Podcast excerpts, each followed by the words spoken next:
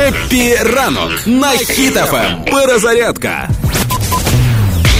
Генштаб налякав чоловіків. Сказали, що чоловікам не можна буде переміщатися між областями. Потім, щоб ніхто не хвилювався, дали пояснення, але пояснення заплутало людей ще більше. Тепер треба пояснення на пояснення. Але для того, щоб отримати пояснення, потрібен дозвіл. Бо навіть на цю перезарядку я роблю без дозвілу.